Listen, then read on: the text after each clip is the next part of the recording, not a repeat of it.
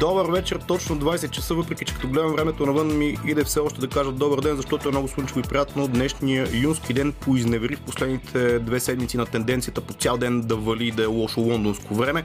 Напротив, днес доста слънчево и приятно в София. Надявам се така да задържи и започва, късното шоу с мен Лачезар Христов. Димитър Новачков ще ми прави приятна компания следващите 3 часа. Започваме чисто музикално с селекцията на Лили Големинова, която ни е подбрала една неостаряваща класика, като за начало именно Smooth Operator.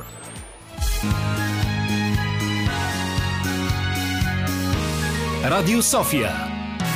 Късното шоу с Лъчезар Христов.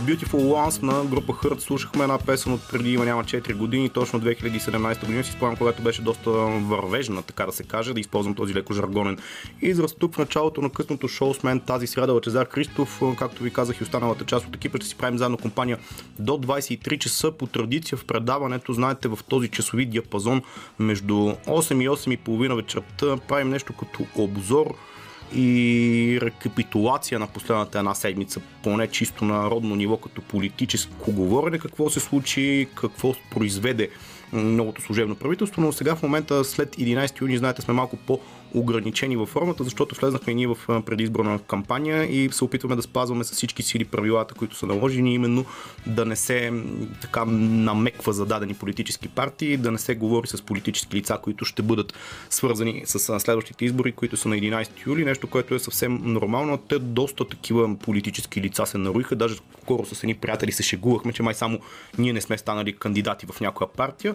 Факт е, че в интересно време живеем, което ще го коментираме, когато му дойде времето, когато имаме обявени официални предизборни студия, естествено и на самия ден на изборите на 11 юли, който по средата на лятото още преди няколко седмици така възникнаха едни такива въжделения, бих казал. Дали е много удачна датата, дали все пак в крайна сметка хората няма да предпочитат лятната си почивка и отпуска, нещо, което е съвсем нормално също. Ако си го планирал още някъде от средата на пролета, 11 юли ти съвпадне с датата на почивката по някакъв начин да не се притесняваш дали можеш да упражниш демократичното си право на вод, а всъщност да си по запразниш и починеш, така да се каже, но в крайна сметка бих казал, че а, месец юли не е чак толкова отпускарски какъвто е август, така че датата не е притеснителна, а и следвайки тенденциите от последните няколко седмици, това, което гледаме, доста от българите в момента се интересуват от политика, това е нещо, което ги вълнува така имат мнение, интересуват се, не са както някои по-предишни избори, няма да давам примери, които като че ли малко по-апатично гледахме на тях. Сега в момента е доста нажежена обстановката, нещо, което и понеже споменах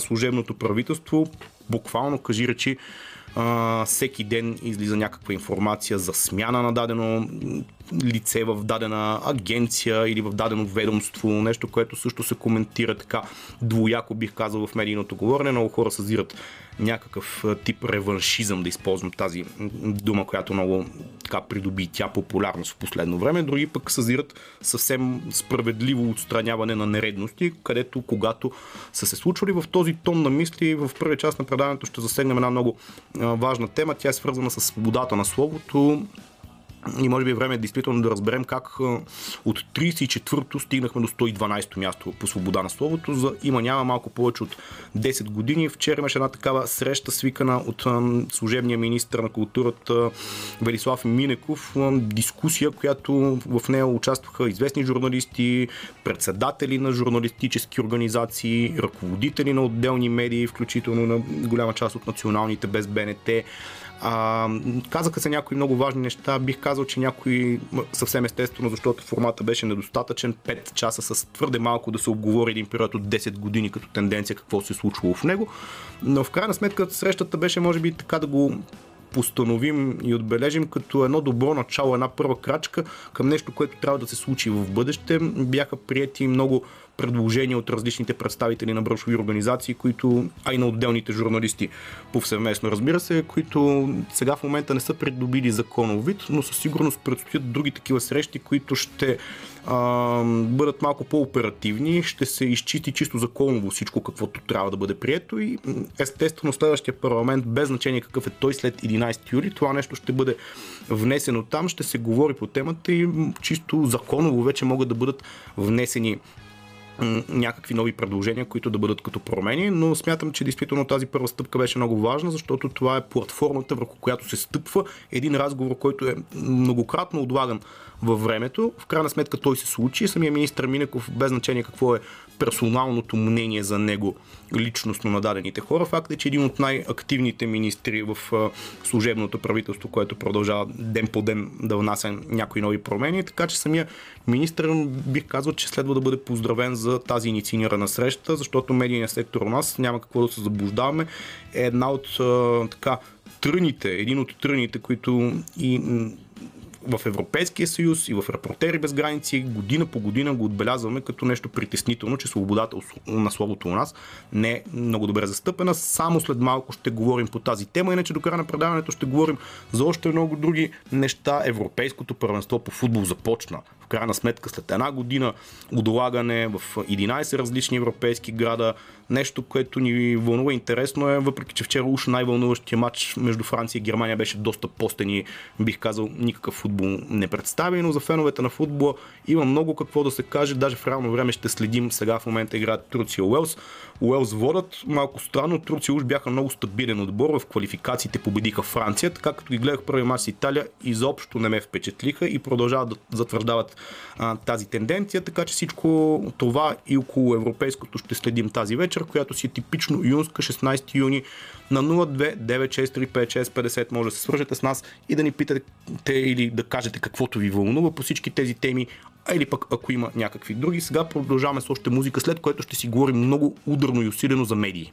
Слушаме тук приятна музика в ефира на Радио София. Късното шоу е това точно 20 минути след 20 часа и сега ще си поговорим за една много важна среща, която се проведе вчера, която не знам аз ли така съм така, как да кажа, преднамерен, но ми се стори, че не беше чак толкова добре отразена по българските медии, но ние тук по Българското национално радио ще отразим, защото в момента на телефоната ни Лилия Иво Инджов, който не веднъж се включва в нашия ефир. Той преподава и журналистика в Великотърновския университет. Изобщо е доста навътре в тази доста наболява тема. Здравейте, добър вечер!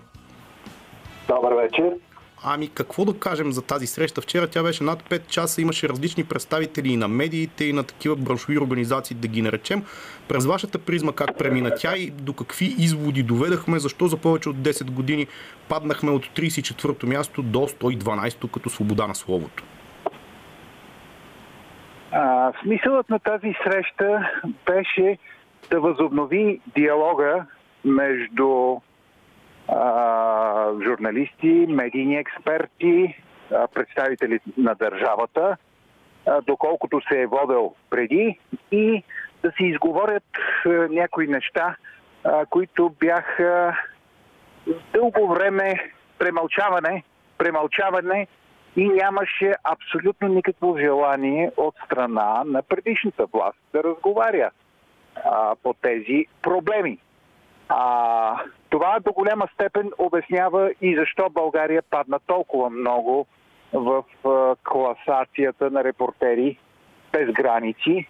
Разбира се, а, освен политически натиск, а, има економически зависимости в медиите, но много пъти те, тези економически зависимости са свързани с политически обвързаности не трябва да си затваряме, разбира се, очите и за това, че нивото на журналистическата култура, на медийната саморегулация и така ще го кажа, на етосът на журналистическата професия е доста нисък. Но, разбира се, всички тези проблеми могат да бъдат разглеждани и по-подробно, а не така. Аз първоначално просто ги рамкирам.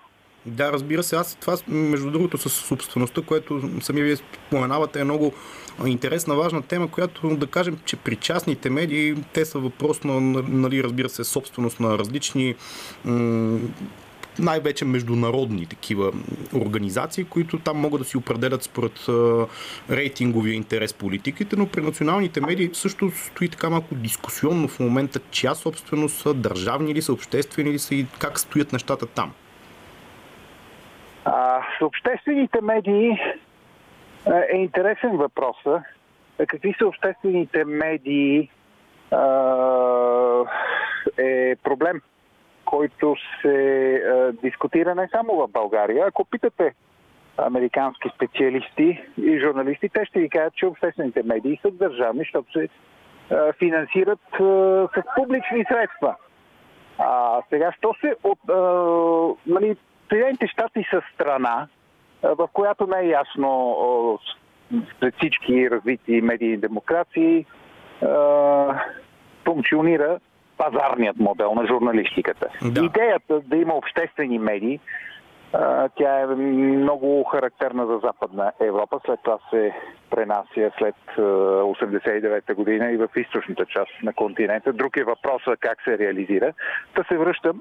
Идеята е да има медии, които се финансират с публични средства и а, да носят отговорност пред обществото и да защитават обществения интерес, разбира се, доколкото могат да го правят. В България как стоят нещата?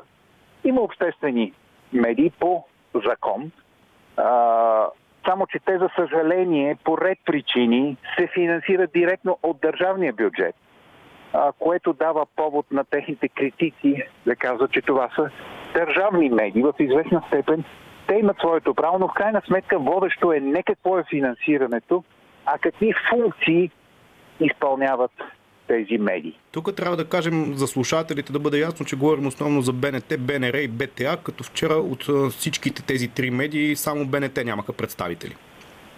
Да, само БНТ нямаха представител и това е а, така предизвика недоволство сред участниците на дискусията. Аз лично а, не приемам, че когато а, са се събрали толкова авторитетни медийни експерти и известни журналисти и имат добронамереност да се говори каква да бъде ролята на държавата а, не само за финансиране на медиите, а за медийното законодателство, а, за защита на журналистите. От друга страна, какво журналистическата гилдия и медийните експерти очакват от държавата да отсъства представител на БНТ е знаково а, и не е така е добър подход в започналият разговор за бъдещето на българските медии. Да, и аз не съм много сигурен. В крайна сметка всички не сме слепи, виждаме какво се случва. Очевидно има някакво, да го наречем, междуличностно напрежение между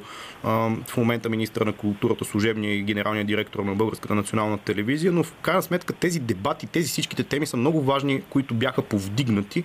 И е малко странно някои хора на фона на личностни къвги да ги отбягват.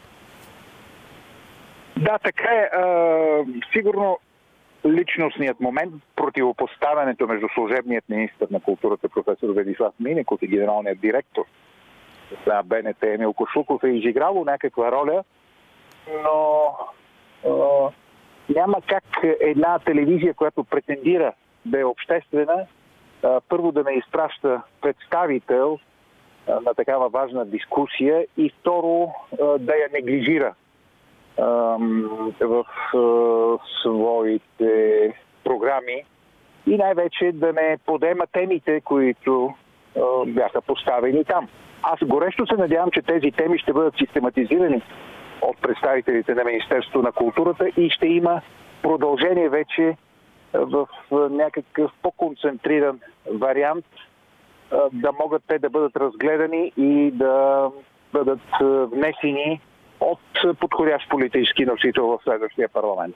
Да, всъщност това е много важна тема, за която предлагам само след малко да поговорим, защото чисто законово как трябва да бъдат преформатирани нещата е а, много важният момент в а, цялата тема. С Иво Инджов след малко продължаваме разговора тук в късното шоу. Слушаме тук много хубава българска музика, въпреки че така като я слушате тази група едва ли ще заподозрете, че българска Hug or Handshake се казва. Тя с най-новото им парче бяха на гости тук в Радио София миналата седмица. Момчетата много са готини и звучат буквално като някоя група от Манчестър или от Ливърпул, но без такива лирични вметки. Продължаваме сега с Иво Инджов да си говорим за важната среща, която се проведе на вчера за медийната свобода у нас като цяло и най-вероятно един от акцентите в нея беше прозрачността и механизмите на финансиране на обществените медии и не само. По тази тема нещо конкретно изяснили сте и всъщност аз в началото на, самото предаване анонсирах, че това е една първа стъпка и платформа за следващото действително така чисто законово вкарване в рамки на някои от идеите, които бяха изказани.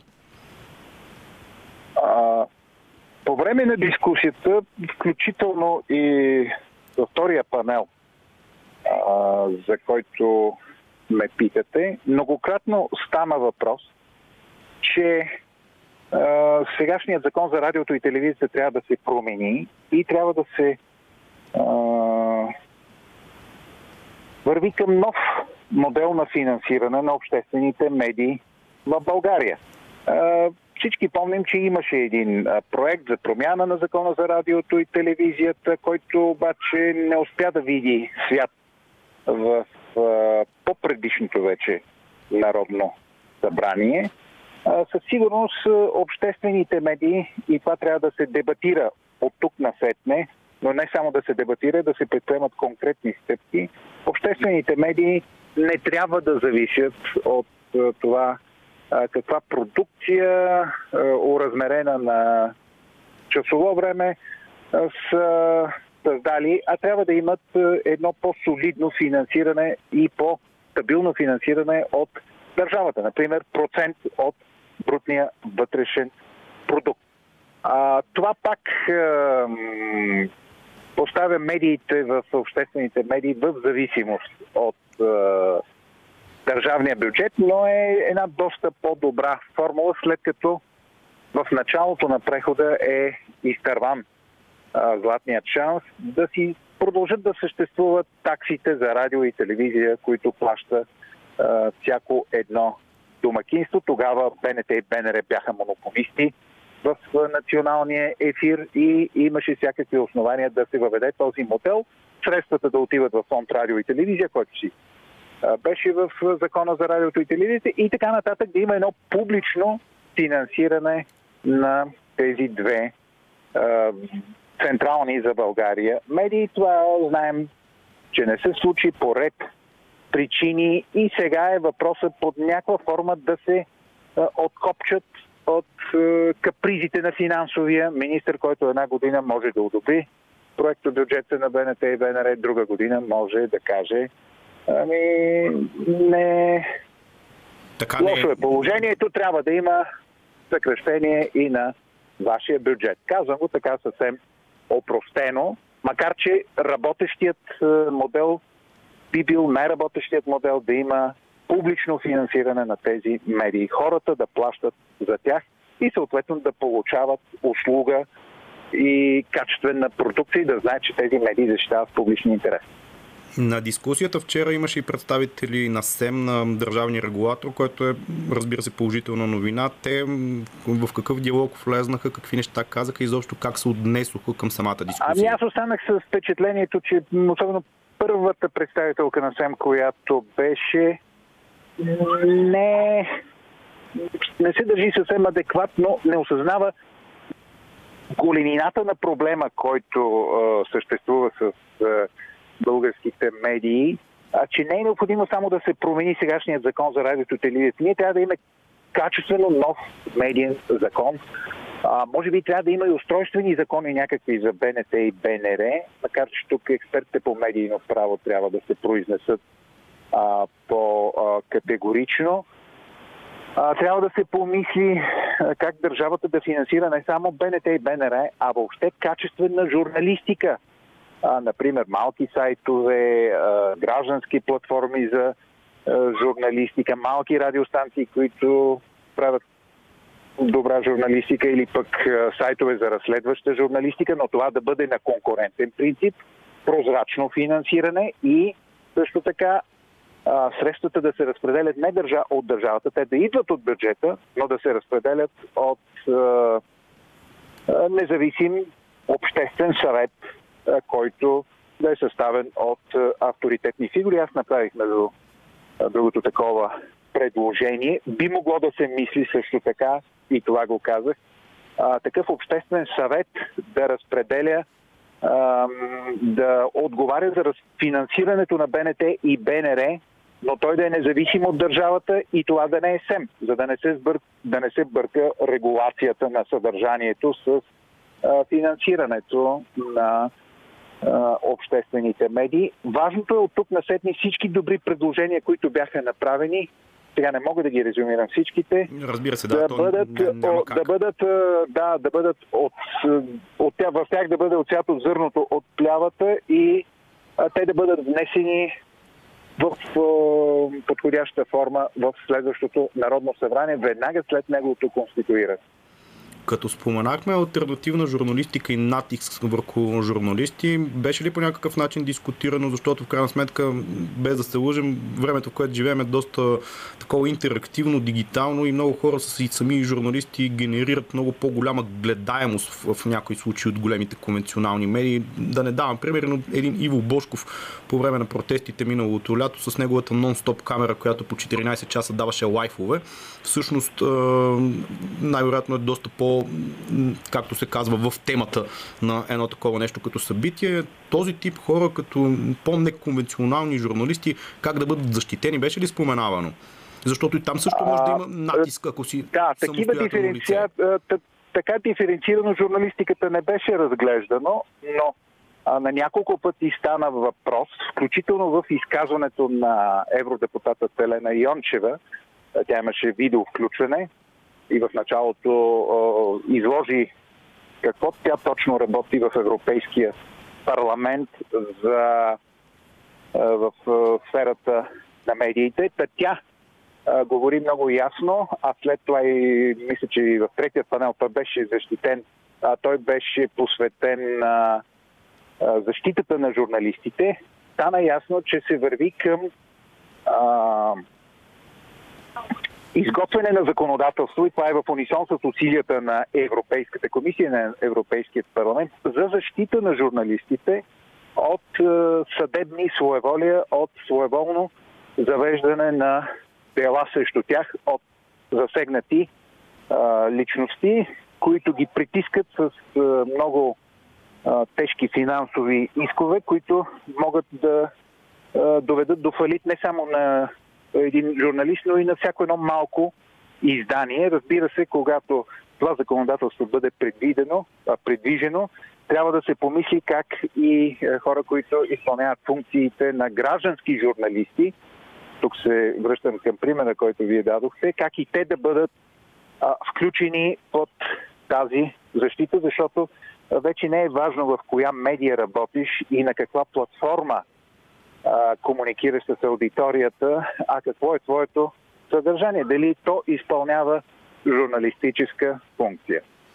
Ами да, добре, като за финал на разговора, действително с няколко думи, защото ние много въпроси тук можем да си зададем и да говорим много дълго по тази тема, но за да финализираме, вие оптимисти сте, че всички тези неща, които вчера им беше дадено началото и бяха изговорени, някои от тях ще бъдат чисто законово придвижени в последващи правителства и парламенти. И като цяло, в крайна сметка, ролята на журналистиката у нас действително нерадостна е статистиката от 34-то място за повече от или там десетина години да паднем до 112-то място, но в крайна сметка журналистиката не е едноличен процес. Един човек сам няма как да промени нещата и там трябва да е малко повече въпрос на солидарност, според мен, между колегите. Разбира се, въпросът за солидарност, за солидарността в журналистическата гилдия, която да се обедини около няколко основни теми и най-вече върху някои основни ценности, беше поставен на, на няколко пъти по време на вчерашната дискусия и а, аз съм оптимист, че а, тези проблеми, няколко основни проблема, които бяха разгледани на дискусията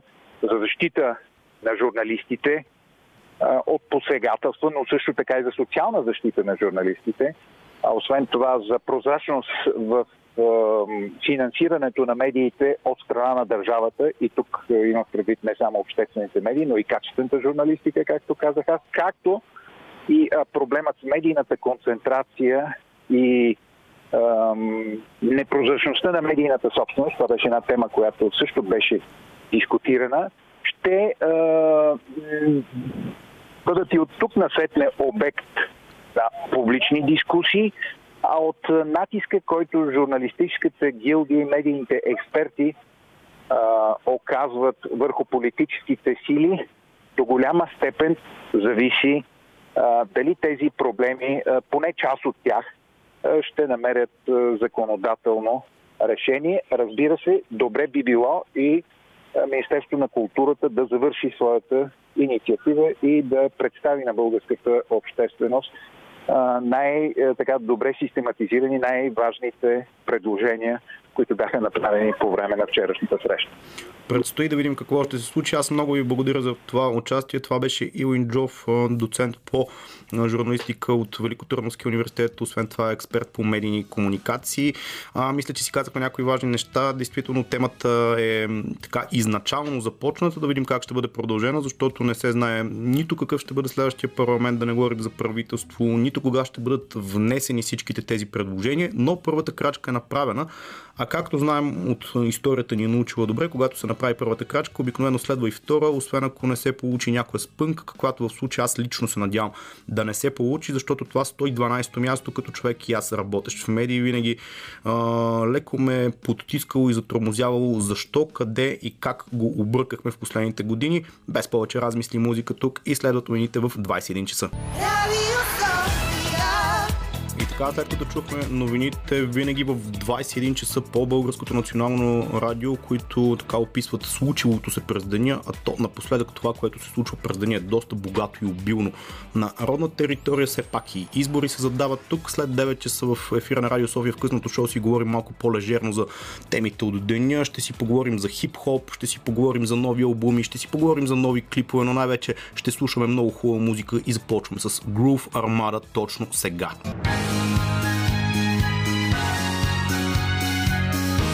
Радио София. Късното шоу с Лъчезар Христов.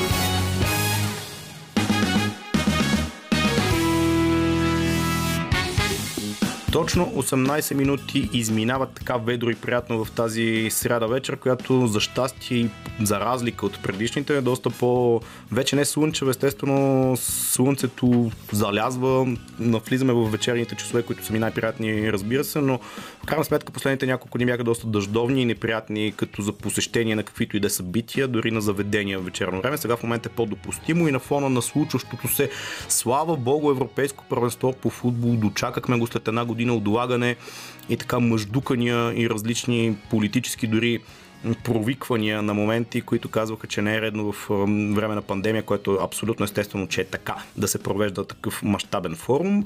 Ето сега в 11 европейски града, като казвам европейски, Баку преди малко имаше матч. Там аз тук в неделя си говорихме с моят колеги приятел Камен Алипиев за европейското първенство и изобщо за неговия нов формат, доколко е редно една държава като Азербайджан да присъства в европейското първенство, защото в крайна сметка бих казал, че това не е държава, която така е дала много на европейския футбол и се слави като голям радетел на европейските футболни традиции, но това си е малко или много по-политическа тема, която ни е мястото тук. Да се радваме, че започна Европейското първенство по футбол. Много неща могат да се коментират за него и аз ще се опитам да ги обхвана в рамките буквално на няколко минути следващите какво се случи от началото до сега, като за начало мога да кажа тук не, че си искам да влизам в някакви подробности от вътрешно ведомствената дейност на Радио София. Имаме една игра, и сме дали залози. Аз съм играл за Италия, така че много щастливо започна за мен Европейското първенство, защото Италия започна много силно. Още в петък вечерта на самото откриване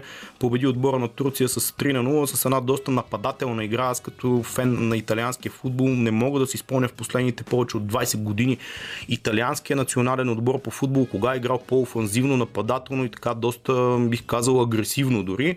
Разбира се, като се има предвид, че матча завърши 3 на 0 и всичките голове паднаха през второто по време. Човек може да каже, че отново са опитали да играят една идея по-предпазливо, но като човек гледал матча, мога да кажа, че всъщност случая не е такъв. Италианците си играха нападателно от самото начало. Там имаха претенции за 2-3 дуспи през първото полувреме, което, айде, може би е малко пресилено, но поне една лично за мен имаше. Казвам го не случайно всичко това, защото само след малко, тук малко повече от половин час остава до 22 часа, когато ще има нов матч на италиански национален отбор по футбол с Швейцария град. Бих казал най-завързания матч от групата.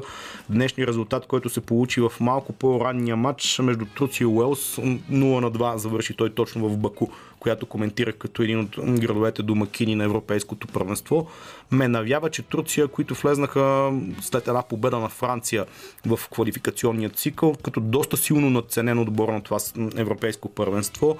И дори симпатягите от Уелс, които като изключим Гарет Бел, който все пак продължава да си има някаква стоеност и да бъде света, така, звезда на световния футбол.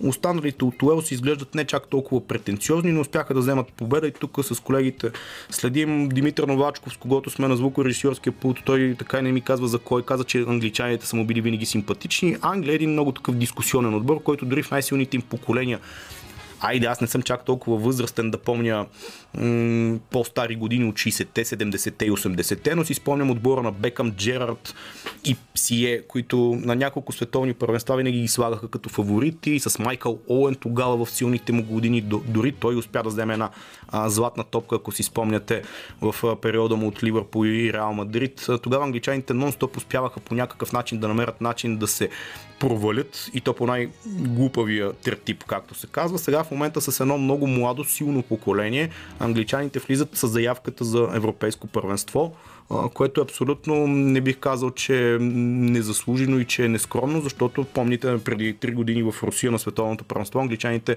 с почти същия състав, даже бих казал леко по-слаб от сегашния, защото сега има още доста млади попълнения. Англичаните тогава играха полуфинал. В повторение на този полуфинал а, онзи ден те успяха да победат отбора на Харватия с 1 на 0. Един матч, който 90 минути се игра буквално на една врата, но англичаните успяха да спечелят само с 1 на 0, така че действително интересно начало на първенството. За жалост, до голяма степен то беше помрачено от инцидент. Е много слаба дума да намеря за това, което се случи с Кристиан Ериксен. Помните в съботния ден между матча между Дания и Финландия в края на първото полувреме той се строполи на земята и това, което лично мен най-много ме потресе, тук го коментирахме през последните няколко дни, но няма как да не го засегна с две думи и сега а, абсолютно неадекватната реакция първо на датската телевизия, която то е написано, че когато се случи подобен тип инцидент или фенове на хуят на терена, или се случи нещо нетрадиционно за футболната игра, както и да звучи това, а такива неща са се случвали за жалост през годините много, телевизията трябва по най-бързия начин да се опита да пренесе картината на друго място, като например добра идея би било това да се случи в студиото с гостите, които коментират работите.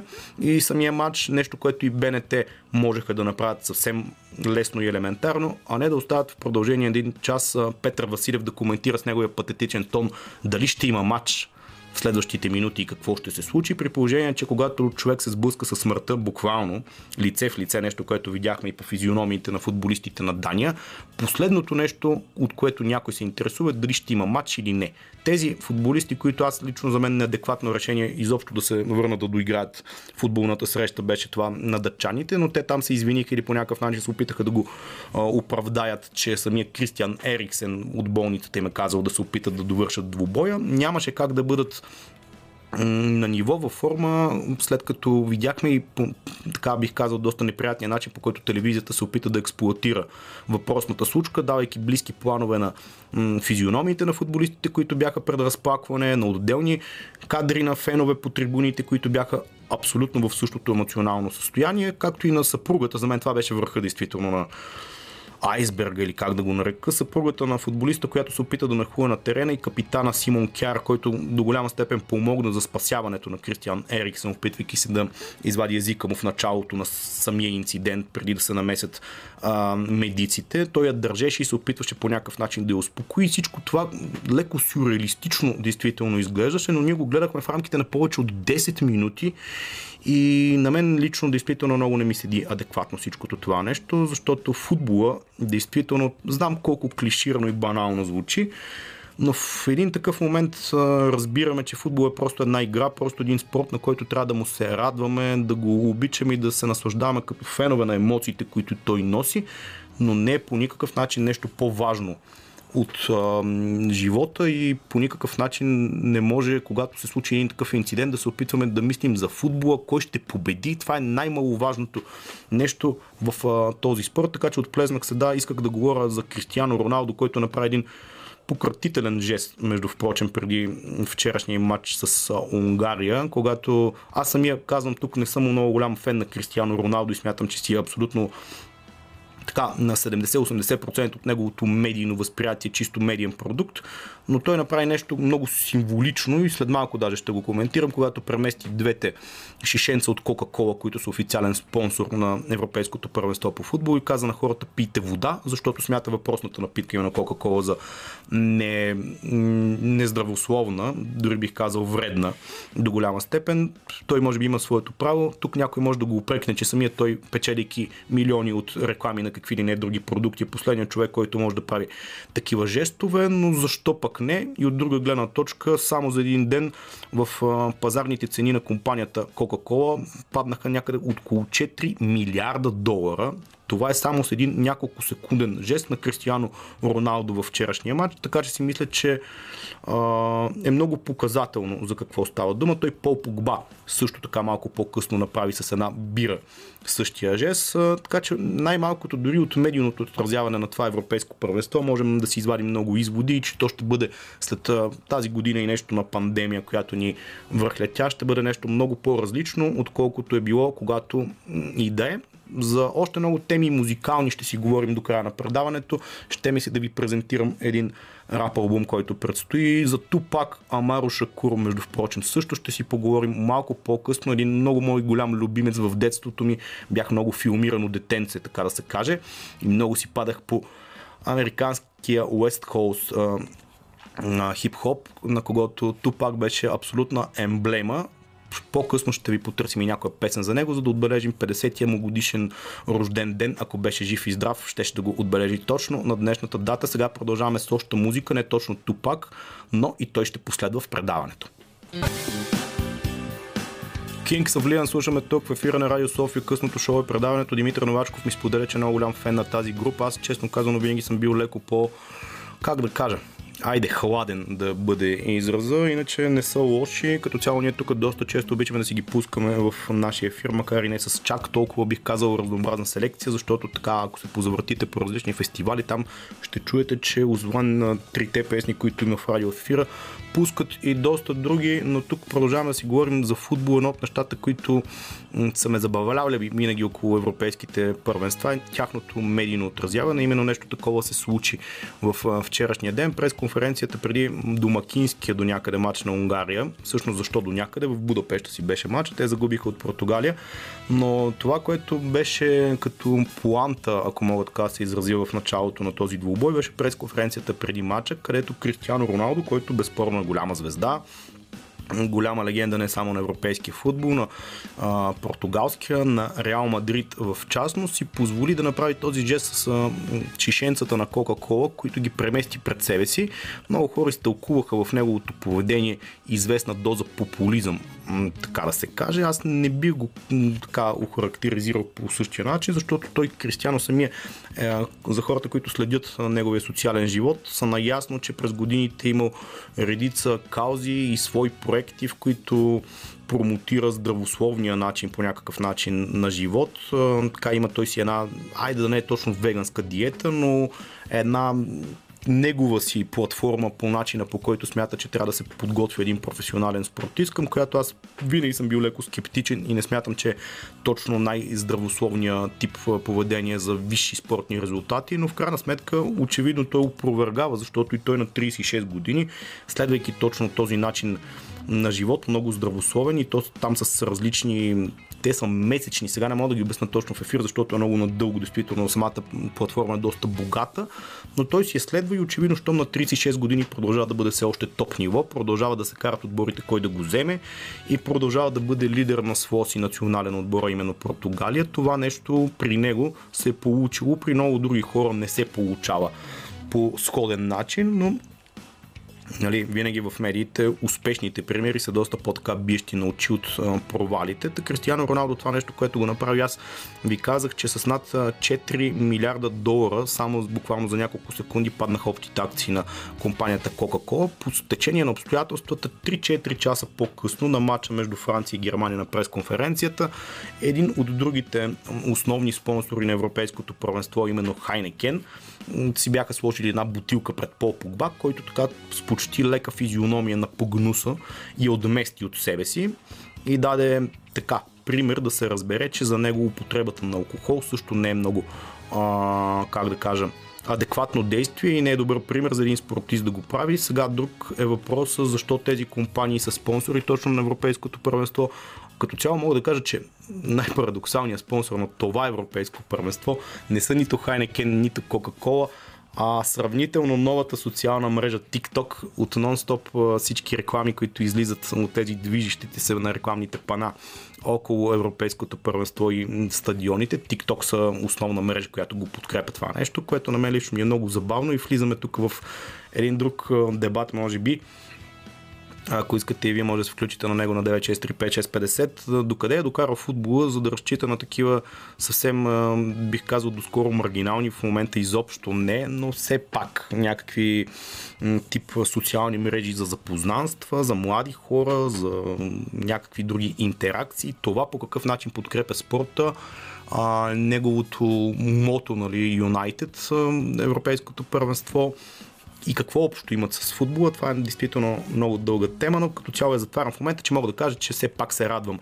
Европейското първенство, че започна и по отразяването му тук в родните медии искам да поздравя Валери Божинов, когато обещавам ви скоро ще поканим в някое наше предаване. Той беше гост на така нареченото откриващо предаване на Европейското първенство по футбол и беше просто култов, който не го е гледал, му предлагам и е добро предположение да си го извади някъде от нета като участие, защото Валери просто удари абсолютно всички наши родни коментатори в земята със своите умотворения, с а, своите прогнози и в крайна сметка най-забавното беше, че той позна че Италия ще победи а, Турция и че ще го започне с автогол. Изобщо култо Валери Божинов, тук скоро и в нашия ефир и тук гледам една статистика, между впрочем, от последното европейско първенство, не знам дали си спомняте, на което а, България участва през 2004 година, именно в Португалия, която е актуалният свет, а, европейски пардон, а, шампион. Тогава имаше много млади таланти на това първенство и самата класация е доста интересна сама по себе си, защото те са представени а, така тогавашните изграващи звезди на европейския футбол, сред които и нашия Валери Божинов, който беше коментатор в петък на БНТ на откриващото студио, Уейн Руни, разбира се, Бастиан Швайштайнгер, Лукаш Подолски, Филип Лам, Валери Божинов, Уесли Снайдер, Ариен Робен, Фернандо Торес, изобщо цяла плеяда от футболисти, които ще ме заболи устата, ако ги изреда всички, те могат да, утре да продължа. Най-характерното и специфичното е, че единственият в момента актуален футболист 16-17 години по-късно, който продължава да играе, е Кристиано Роналдо. Той продължава да бъде звезда на Португалия и продължава да бъде така водещия двигател в този отбор, докато всички останали футболисти отдавна са окачили бутонките. Разбира се, някои от тях имаха къде по-успешни, къде по-неуспешни кариери. Едни футболисти като Уести Снайдер и Ариан Рубен, според мен, определено могат да бъдат окачествени като едни от най-успешните, защото освен, че им преминаха през отбора на Реал Мадрид, там малко в а, сянката на Роналдо и на останалите звезди, след което обаче като преминаха съответно в Интер и Бар Мюнхен, направиха много успешни кариери и единия даже беше много близо до златната топка през 2010 година и тук една вметка, впрочем, като говорим за златната топка през 2010 година, на мен лично винаги ще ми остане една лека болка относно този турнир. Тогава световното първенство беше в ЮАР, може би си спомняте. Световен шампион беше отбора на Испания с една много силна тяхна генерация. А, тогава европейски клубен шампион беше отбора на Интер през въпросната година, начало с фигурата на Уесли Снайдер, който бих казал, че имаше поне едно 70-80% принос за тази европейска титла на Интер. Самата Холандия беше на финала с Испания, пак Уести Снайдер до голяма степен сам ги докара до този финал. И златната топка в края на годината много ненадейно отиде в отбора на Барселона и конкретно в Лео Меси. Той тогава беше в една действително невероятна поредица от пет поредни, може би, златни топки. А всъщност през въпросната година много по-заслужили за мен футболисти бяха и Уесли Снайдер, и Шави и Иниеста, който вкара победния гол на онзи финал. Това бяха футболисти, които през конкретната година постигнаха много повече от един Лионел Меси. И ако се абстрахираме от рекламния чисто модел и това го казвам не случайно, защото преди малко ви коментирах темата с Кристиано Роналдо и как една такава мега звезда като него може да а, направи нещо такова като жест и поза, ако щете го наречете с Кока-Кола. Не, той в крайна сметка Лео Меси до ден днешен продължава да си бъде така един доста политически комфортен компонент и играч на пазара, продължава да си рекламира Пепси, продължава да си рекламира редица чипсове и тук изниква, така бих казал, логичния въпрос, как един супер заслужил, успял и преуспял футболист, атлет, който трябва да, да дава някакъв пример на поколенията, да ги насърчава да водят а, такъв спортен начин на живот,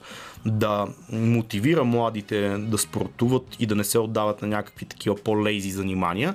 Всъщност той рекламира чипсове, коли, айде алкохол не е стигнал до там, както се казва, но на мен това не ми е много окей. В случая знам, че Кристиано Роналдо поне народна почва не е чак толкова долюбен, колкото Лео Меси, но жеста му беше много важно нещо, което за мен по някакъв начин вкара и политически контекст, нещо, което скоро не го бяхме виждали в футбола, в вчерашния ден на Европейското правенство по футбол. Скоро го видяхме в тениса, между впрочем, когато една така даже бих казал, леко лицемерен е тук с Наоми Осака, която я отказаха от откритото първенство по тенис на Франция, което завърши през този уикенд. Също така тя не участва на него, защото беше отказала да се явява на голяма част от пресконференциите поради причината психически натиск. Тя така го беше а, формулирала и организаторите съвсем, така бих казал, леко некоректно я бяха понатиснали. Тя самата се отказа от първенството.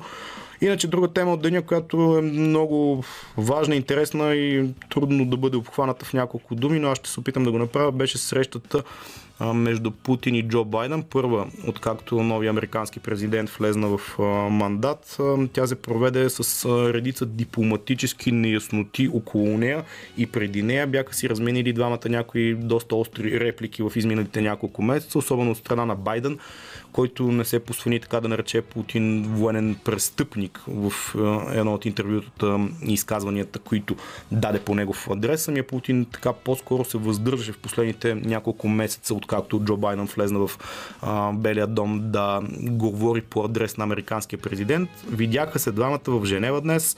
А, срещата беше очаквана с огромен интерес относно именно тези изказвания, какво ще проистече проистече точно.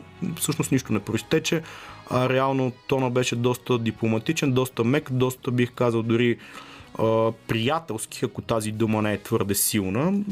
Ако не е било приятелски, то поне беше така, бих казал, обран тона. Едно от важните неща, които се договориха отзованите консул... така, от двете страни консултации и хора, които са били в посолствата, защото знаете в последните две години и на ниво Вашингтон, и на ниво Москва. Доста хора, които работиха в посолствата, бяха отзовавани, нон-стоп така спирани, някои бяха наричани дори шпиони. Тези хора поетапно ще започнат да се връщат на работните си места до скорошни. Така че можем, така бих казал да заключим, че цялата пътърдия е била до някъде бура в чаша вода. А, самия Путин каза, че няма никаква враждебност по много въпроси, се разминаваме, но разговорът беше конструктивен и се търсише компромис. Аз думата компромис винаги съм харесвал, особено в контекста на големите политически игри за някакви теми, които уж изглеждат непреодолимо различни като диалог, а всъщност на една такава лична среща се оказва, че така, не е чак толкова не заобиколим проблема, а иначе е ясно, че такъв тип срещи те първо ще се провеждат и от тях така, сигналите, анализите няма да бъдат еднозначни, но в крайна сметка тези геополитически сили ще търсят начин да бъде запазен на нормалността на говорене, още повече на фона на завършилата Г7 среща през уикенда, където ако сте следяли по-акуратно, атаките бяха по-скоро насочени, ако атаки е точната дума, към Китай. Там беше по-втвърден тона, не само заради COVID-19 ситуацията, кризата, но под сурдинка така в последната една година се говори много по-сериозно за възникването на самия COVID-19 проблем и защо Китай в продължение на повече от 10-11 месеца не даваше да се разследва от световните здравни власти какво точно се е случило в град Охан в периода ноември-декември 2019 година, когато съвсем официално беше отчетено, че са били първите случаи на тази пандемия, която и нас ни застигна и продължаваме да търпим нейните последици. Толкова разсъждение от моя страна, само след още малко музика са и новините в 22 часа, след което ще си говорим след 10 вечерта, както се казва, за повече музика. Ще ви представим новото парче на група Faces, не защото ми е симпатичен нашия звукорежисьор, техния вокал Димитър Новачков. Ще си говорим за хип-хоп, за тупак и за много други работи. Продължаваме тук и в последния част на предаването късното шоу по Радио София с мен Лачезар Христов по изключение. Шегувам се, разбира се, не по изключение. Всяка сряда съм аз тук с компанията на Димитър Новачков, който избира музиката. След малко ще презентираме едно негово парче, по-точно на неговата група Faces. Преди това ще си поговорим за Тупак, европейското върви също, Италия започнаха Швейцария. Така че продължаваме с and Why. Радио София. Късното шоу с Лъчезар Христов.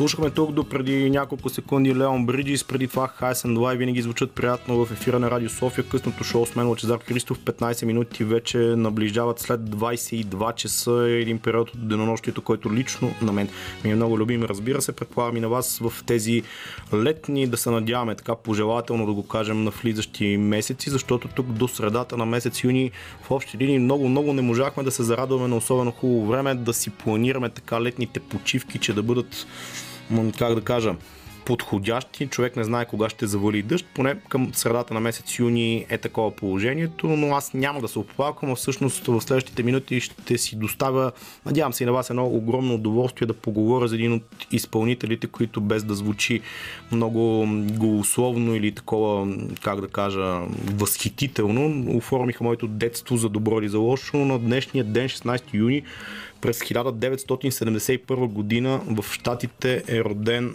Тупак Амаро Шакур, един изпълнител, който действително лично за мен беше много скъп в детството ми, което малко или много беше така под знака на рап музиката минало в Харлем, Нью Йорк. Харлем, между впрочем, е в Манхатън за тези от вас, понеже съм го срещал не в един и два сайтове тук, че казват, че в Бруклин бил роден Тупак. Не, всъщност Харлем е квартал на Манхатън и Манхатън уж най-тузарския квартал, ако съдим поне от сериала Секса и града в Нью Йорк си има и своите гето части и така местенца, така че там е роден Тупак с реалното име е Лисейн Париж Крукс, след това се преименува и неговата съдба е доста шарна, преминава в Мериленд, детството му всъщност там се осъществява, не в Нью Йорк, след което някъде в началото на 90-те години се премества в Калифорния и Калифорния остава скъпа на сърцето му, така ако съдим дори в музикалните му изяви песента с доктор Дре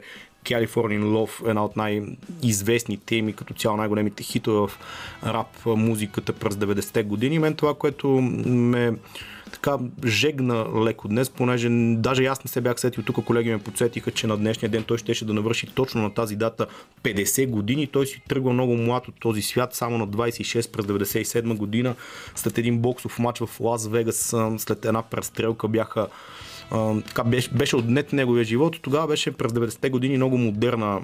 Като казвам модерна, това може би не е точната дума за не само рап, медийната и каквато щете война, тя се пренесе и на улиците с куршуми де-факто между East Coast и West Coast движенията в американската хип-хоп култура и музика през 90-те години.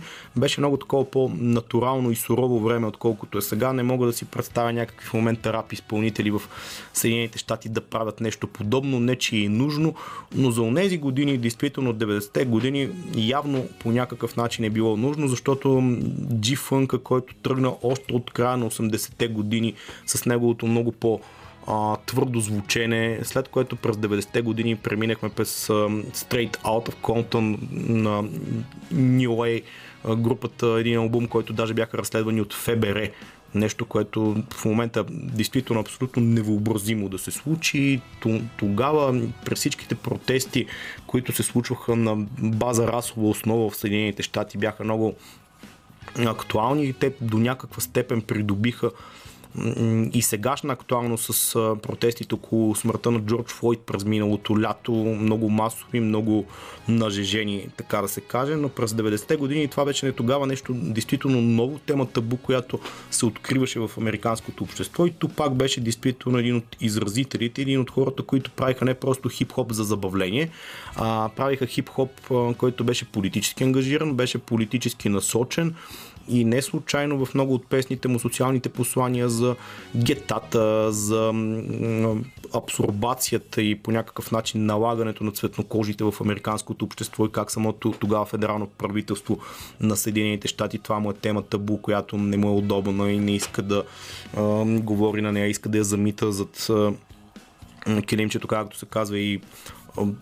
в много от песните му такива чисто фрази от къслични бяха използвани като политически лозунги и в момента към днешна дата биват използвани като такива, че над 80% от а, местата, да ги наречем facilities на английски, за, в а, затворите са от, от цветнокожи, които са нарочно вкарани там, защото образованието не е на достатъчно адекватно ниво направено за цветнокожите. Всички тези послания, които тогава бяха много революционни, той самия не случайно беше идол на едно такова поколение, което се опитваше да въведе тази тема в американското общество, не просто чрез музиката си, чрез филмите си. Много американски режисьори изникнаха тогава с филми като Do the Right Thing, един филм през 90-те години в началото, който скандализира тогавашното американско общество, защото буквално много хора го упрекнаха и го привидяха като някакъв бунт на цветнокожите маси от гетата. Та, ето такава личност беше Тупак, той естествено е неразривно свързан с Notorious B.I.G.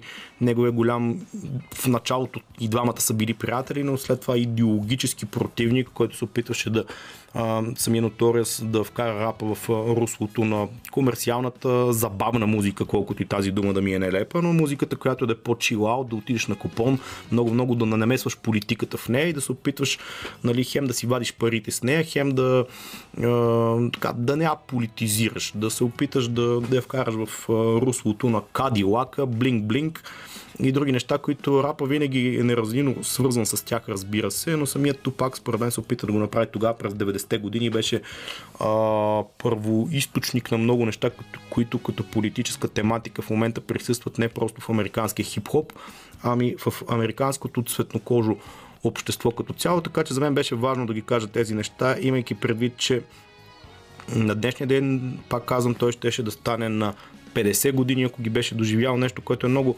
трудно да си го представим предвид турбулентната му съдба, турбулентната му личност, цялостния му характер и посланията, които даваше.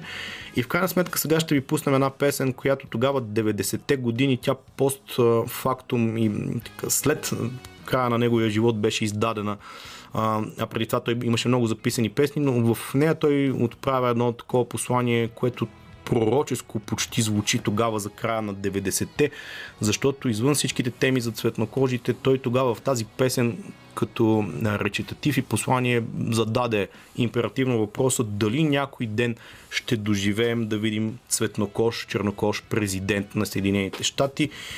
Съдбата на Тупак приключи на 7 септември 1997 година, само 11 години по-късно. Това негово послание, което той отправи в тази песен, всъщност беше претворено в думи и дела, когато Барак Обама стана първият светнокош президент на Съединените щати през 2008 година. Така че какво да кажем, всъщност великите изпълнители за това са велики, защото в музиката си не е просто правят забавление за масите, а предричат някакви процеси, които след това се случват и даже не чак толкова късно той пееше дали някой ден ще видим американски президент Цветнокош. 11 по години по-късно щатите като общество го видяха. Ето сега Changes на Тупак. Gravity Call слушаме тук малко след 10.30 вечерта. Винаги леко се натъжавам, когато слушам Call, защото още един вокал през последните няколко години ни напусна без време. В последната една година, за жалост, такива случки доста така придобиха меродавност и напуснаха ни хора, които са ни приятели, любимци, фенове сме им, особено за хората, които са меломани обичат музиката. Няма как да не споделим и отчетем и Дима от Пив и много други такива хора, които си отидаха без време, без, безспорно. Явор от Gravity Call не беше поне засегнат от тази COVID-19 истерия, но и той е един любим вокал, много специфичен, на английски пееше още в годините, в които може би беше модерно да се задава онзи прословут, надвиснал като дамоклев меч въпрос, аве, защо като е българска група пее на английски? Крайна сметка сами се убеждавате колко готино звучат Gravity Кой към момента 2021 година и продължава да си класическа българска група, една от най-готините в тези, може би, златните години на телевизия ММ, ако ги помните, защото аз ги помня много добре.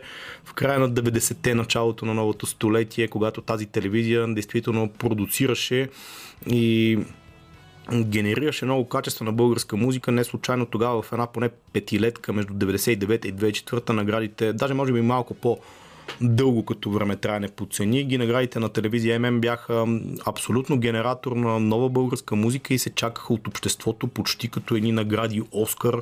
Помня си колко тържествени червени килими имаше по едно време в НДК се правиха и тогава българската музика извършваше едно своеобразно свое завръщане в най-добрите традиции на това, което така може би да не връщам чак назад в естрадата годините, но унази музика от началото на новото столетие генерира много банди, които промениха нашия светоглед като хора, които сме меломани и обичаме българската музика и много такива групи след това се появиха. И сега тук ето ще ви презентирам, между другото да ви кажа нещо футболно. Италианците поведаха на Швейцария в късния матч от 22 часа, даже в момента се опитват да им отбележат втори гол, ако гледам тук правилно картинката, но с гол на ветерана Джорджо Киелини в началото на матча Италия води на Швейцария на стадион Олимпико в Рим с 1 на 0. Италианците като цяло продължават доста агресивно да стоят и за втори пореден матч. Лично мен не, че съм им фен, но ми хваща окото определено като много приятно а, представяне като симпатична и бих казал интелигентна футболна игра на фона на особено слабия матч, който гледахме по-моему с нощи между Франция и Германия. Два отбора, кой знае защо и двата ги смятат за някакъв супер фаворит на това европейско първенство. Французите особено да имаха надмощие, но кой знае какво като футболна продукция, бих казал, че не представиха, но сега ще ви представим ние една песен. Тук е моя колега Димитър Новачков, който е вокална група Faces, не винаги съм го казвал, но аз много му се радвам, защото е млад човек, който твори. Тяхната нова песен някъде далеч през тази година, въпреки че той тук ми е пял много така в още нейн зародиш както се казва, ще бъде представена. Може да я чуете и в нашия ефир, може да подкрепите група Faces в Facebook на uh, Faces Band, така е Митко, нали?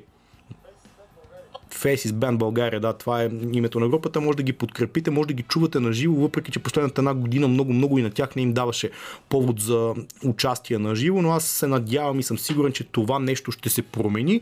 И ето сега това е новото парче, което може да чуете от тях, а те имат и много други, свират и друга музика, така че Faces със сигурност ще ви радват и с нови подвизи през тази 2021 година, в която всички се надяваме да се върнем към новото нормално, а сега от тях някъде далеч. Ами така, всяко хубаво нещо си има своя резонен и логичен край, както са казали старите хора. Ние тук в късното шоу тази вечер се опитахме да подсветим сивото, защо сиво ежедневие. Не знам, може би заради по-мрачноватото време навън в последните няколко седмици. Лично аз смятам, че характерно беше за месец май уж такова да бъде променливо времето, да бъде по-дъждовно, по хем да се редува дъжд с слънчево време и приятно тази година, май месец юни, го поизмести, ако мога така се изразя в това отношение, въпреки че не се оплакваме. Днес времето беше приятно, беше около 23-4 градуса, не валя дъжд, нещо, което е супер и дори сега в момента в по-късните траектории и територии на денонощието продължаваме да се радваме на едно доста приятно, бих казал, време. Тук в късното шоу доста теми засегнахме в изминалите 3 часа. Най-вече си говорихме за медийната свобода, тема, която на мен лично ми е близка до съзнанието, до мозъка и до сърцето, ако трябва да така поетично да го кажа, защото действително медийната свобода е тема, която беше замитана дълго време под черджето в последните няколко години особено, а това нещо е като тенденция върви повече от 10 години бих казал, защото 2009 бяхме на 34-то място като свобода на словото, нещо, което в момента изглежда като една абсолютна химера и като нещо имагинерано, което не можем да си го представим, защото 112-то място, освен че ни поставя на последно място в Европейския съюз, тук много така с намигвания и шигички и социалните мрежи се чуха сравнения с Руската федерация, която е на 150-то място, но аз не смятам, че това е най-добрият пример, който ние можем да дадем и така да се гордем, че сме преди тях, защото там, знаете, и покрай последните случаи относно Беларус, на сваления самолет с един журналист, който трябваше да бъде прибран своевременно, с един полет, който тотално летеше в друга дестинация и самата Руска федерация как реши и подкрепи Беларус относно това им решение. А, така че не смятам, че това тяхно място трябва така особено да се успокояваме, че сме преди тях. Можем, можем доста по-добре да се представим и вчерашната среща, която се проведе в НДК, на която участваха почти всички национални медии и на която отношение взеха и от съвета за електронни медии, и от независими организации, и от, и от независими журналисти сами по себе си, а, се постави основата на нещо много важно, което трябва да бъде осмислено по някакъв начин и действително се надявам да бъде приведено в някакви нормативни документални рамки. Като казвам, така, като документи, някакви рамки законови. Разбира се, това няма как да се случи в момента в рамките на сегашното служебно правителство. Това трябва да се случи в следващия парламент, който ще бъде след изборите най-вероятно осъществен в следващото правителство, което никой не знае в момента дали ще бъде осъществено, но тогава са местата и редното време, където тези неща трябва да бъдат гласувани, да се изготви някакъв закон за радио и телевизия, в който действително да попаднат рамките на вчерашния разговор, защото това, което си говорихме с моят събеседник Ивин Джов малко по-рано в предаването, всъщност консолидацията, съпричастността и единството между журналистите е може би единствения начин и фактор, в който те да бъдат а, защитени, имайки предвид, че в последните години много такива бяха изчистени от редица от телевизиите, от медиите и в момента търсят альтернативни начини на това да изявят своето право на задаване на независими въпроси, право на независимост като цяло от дадената а, практика и телевизионна политика в дадената медия, ако е телевизия или пък радио, обратното, или вестник, разбира се, всичко това трябва да бъде един човек, когато е сам, действително е самотен, докато в а, някакъв смисъл тази солидарност между журналистите трябва да бъде възобновена и трябва, трябва самите те да го осъзнаят, че когато са заедно са по-силни и мнението им много повече тежи и тази рефлекция, която отдавна е изградена на Запад. Като казвам на Запад, имам предвид абсолютно всички държави от Европейския съюз, защото не е тайна, че това 112-то място, ние сме последната като свобода на словото държава в целия Европейски съюз. Това нещо по някакъв начин трябва да бъде възвърнато и тази тема, която беше подхваната от вчера, смятам, че е много важна и е добре да бъде развита. Ние тук като една от основните медии в държавата, не го казвам абсолютно не се срамувам да го кажа, е хубаво и ние да даваме гласност на такъв тип теми. Иначе си говорихме за много други неща. Говорихме си за Европейското първенство по футбол, което за добро или за лошо, аз смятам, че по-скоро за добро продължава да така в последните дни от петък да бъде тема, която по някакъв начин ни развлича и ни отвлича от ежедневните политически въпроси, които стоят на дневен ред, така или иначе. В момента италианците играят мача си с Швейцария. Късния матч тук в края на първото по време водят с 1 на 0. Доста симпатичен матч бих казал. Аз много се кефя на факта по начина по който Италия играе на това европейско първенство. Не знам дали в дългосрочен план ще им помогне, защото те винаги са почвали малко по-пестеливо, ако ги помните през годините как са се представили на големи първенства и са вдигали педала на гъста в края на първенството. В момента започват много агресивно и нападателно. Лично на мен това ми е симпатично, но аз съм си такъв леко наивен понякога. Надявам се да ви е било забавно в нашата компания. Представихме тук някои песни, отбелязахме а, своеобразния юбилей на Тупак Амаро Шакур, мой много голям любимец от а, детството, една емблематична фигура в американската хип-хоп сцена, която продължава и до ден днешен по някакъв начин да, според мен, отразява американските страсти и тенденции, които се случват там за океана. Помните миналото лято Джордж Флойд, протестите около неговата смърт. всичко това нямаше как да се случи, между впрочем, като движение, ако Тупак не беше пял, не беше рапирал и не беше пускал своите лирики през 90-те години, опитвайки се да събуди една такава вълна на гражданско самосъзнание в една немалка прослойка на американското общество. Всичко това нямаше да го видим за добро или за лошо. Представихме ви също много хубава музика и се надявам да сме били занимателни и полезни в този а, толкова странен, топъл 16 юни почва да завалява май навън, доколкото чувам тук от ам, студиото на радиото. Така че това, което казах преди малко, че времето е било хубаво, просто го урочасах. Но това не трябва да ви притеснява. Другата среда отново ще бъдем тук. Ще си говорим за още европейски футбол и за много теми. От нашия екип през тази вечер музиката избираше Лили Големинова, аз съм Лачезар Христов, Димитър Новачков, на когото помогнах и му представих едно парче. Благодаря ти, приятелю, че така ведро се смееш за стъклото. Това беше екипа, който работи за вас. Останете с нашата програма. Още хубава музика следва.